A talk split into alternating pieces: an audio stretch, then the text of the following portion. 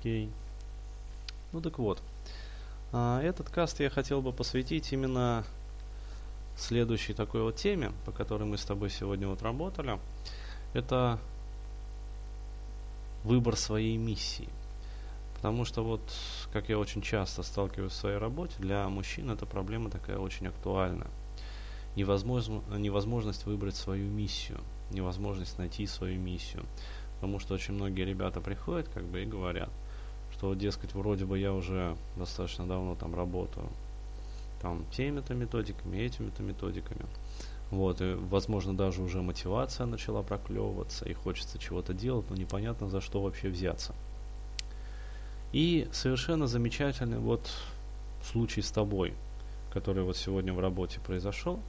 То есть, когда я даю вот это вот просветляющее упражнение на поиск своей миссии, у некоторых оно бывает получается сразу, а с некоторыми вот, как в частности с тобой, приходится отходить слегка в сторону и начинать обрабатывать а, вот, какие-то причины, почему это упражнение не получается.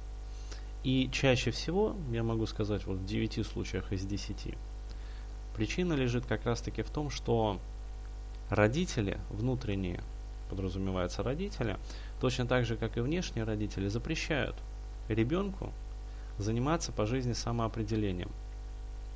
То есть делать выбор самостоятельно. Актуализ... Да, актуализировать свою самость. Но что самое интересное, когда начинаешь вот вести такие внутренние как бы диалоги, запускаешь различные интропсихические процессы и начинаешь в диалоговом режиме разрешать какие-то вот внутренние конфликты с родителями там, которые тянутся, бывают еще вот через поколение. То есть вот как в твоем случае, то есть э, дедушка и, соответственно, бабушка.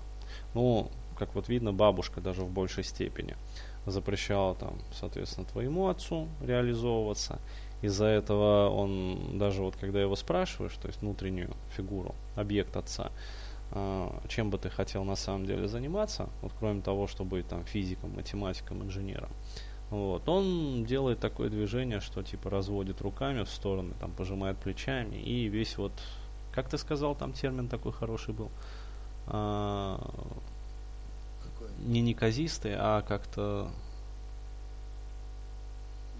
ну, в общем, неважно. То есть выглядит как-то очень таким растерянным.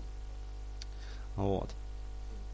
Да, то есть э, это действительно такой вопрос ставит его в тупик, потому что он-то как раз-таки жил под гнетом своих родителей.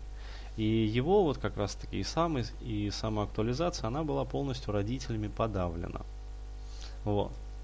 И когда начинаешь выяснять вот эти вот моменты, очень часто в основе этих явлений, когда родители, например, там, скажем, родители родителей э, подавляют своих детей, то выясняется, что в семье есть источник, некий источник этого подавления, который держит под прессингом как бы всю родовую систему. И вот в твоем случае ясно и понятно, что это кто? Бабушка. бабушка. Да, бабушка. А когда начинаешь выяснять, да, бабушка жжет. Почему вообще это произошло, то э, буквально и очень четко и подробно становится понятным, что бабушка завязывает всех на себя финансово, потому что, как ты сказал совершенно справедливо, финансовая зависимость это самая сильная зависимость и самый сильный инструмент влияния и воздействия. Потому что если человек не слушает, да, в нашем уровне. То есть, если человек не слушает, можно ему просто перекрыть кислород, финансы, и все, и он сразу начинает слушаться. Вот. А когда начинаешь выяснять, почему это происходит, почему она так себя ведет, вот тут-то и начинает выясняться самое интересное. Потому что, как я уже говорил, вот в своей работе я всегда пытаюсь исследовать причины – того или иного явления. Собственно, вот причинная психотерапия, каузальная. И свою работу я строю в рамках именно причинной психотерапии. Потому что, в принципе, можно этот вопрос решить механистически. То есть с помощью субмодальностей сделать субмодальностное затирание фигуры бабушки, затереть ее как бы значимость. Вот. Можно как-то сделать еще трехпозиционку или еще что-то, Вот, то есть можно еще какими-то техническими приемами, но это все равно все будет не то.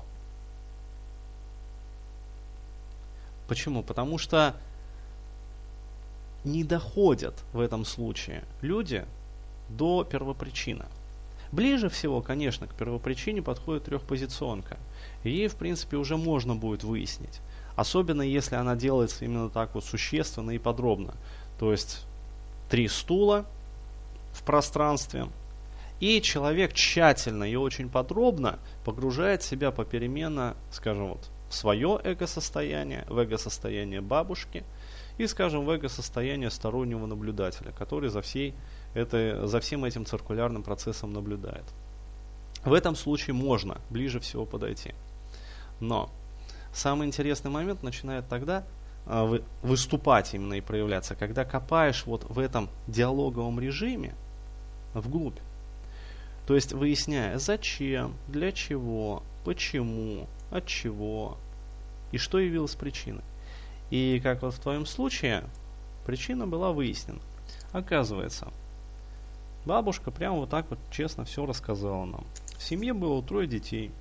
То есть она сама, ее сестра и, я так понимаю, самый младший брат был.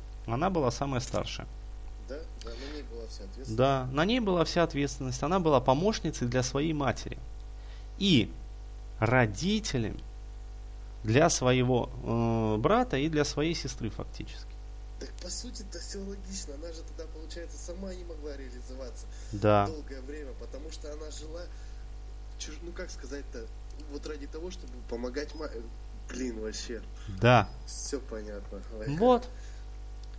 То есть и тогда, когда ее сестра окружала себя мальчиками, простраивала горизонтальные связи, Горизонтально это не в том смысле, в котором обычно все понимают, а горизонтальную иерархию.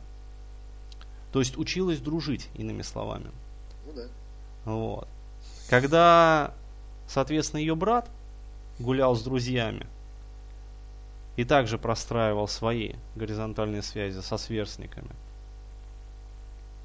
на бабушке лежал весь груз ответственности за всю семью. И вот этот вот процесс в классике жанра, семейной терапии, называется мудреным словом, парентификацией. То есть, иными словами, парентификация – это переворачивание ценностей. То есть, ситуация, в которой дети, очень часто даже малолетние, становятся родителями для собственных братьев и сестер и даже для собственных родителей – то есть, я вот прямо читаю по записям. Возьмем классический пример. Всегда найдется несколько семей, и главным образом семей со скромным достатком, или выходцев из сельской местности, где старшая дочь исполняет роль матери. То есть мать, измученная слишком частыми родами, бывает действительно больна или заявляет о себе, как о больной, принимая заботу, помощь и поддержку своей дочери, которая в патологическом случае даже никогда не выходит замуж. То есть очень часто она никогда не устраивает свою жизнь, потому что заботится о своей старой больной матери. Под каблучниками делает да, всех мужиков, да. которые ей попадаются. Это нездоровое искажение отношений, заслуг и долгов. Вот. Именно оно и называется парентификацией. То есть ребенок, который должен стать родителем в очень раннем возрасте, бывает, что даже лет в 5-7, и оказывать поддержку, например, своей матери, ну, в общем случае, своим родителям. Заниматься своими родителями и своей семьей теряет важное равновесие в отношениях. И понять это на самом деле бывает достаточно сложно. Только в процессе вот такой вот глубинной работы это становится доступным и возможным для изменений. Будь здоров. Да. Вот именно в эту парентификацию попала в свое время твоя бабушка. Вот Да, так да, вот. да. И из-за этого, естественно, она, ну скажем так, проморгала и свою миссию, вот, и ее же получается, лишили ее детства, молодости и юности. Кстати, парадокс, наверное, но и она всю жизнь была преподавателем Да. у студентов, у молодых в техническом вузе. И, может быть, как бы можно и связать эти вещи, а можно и не связывать. Но вообще, как бы она мне всегда рассказывала, как она, как около нее студенты бегали, как называли ее любимым преподавателем, как она себя чувствовала центром вселенной и тому Да. подобное. Да, да, да. Это заложилось в ней с детства. Это очень показательно. То есть, как она привыкла вести себя в детстве, соответственно, так же она вела себя и среди студентов. То есть, она среди них себя чувствовала комфортно.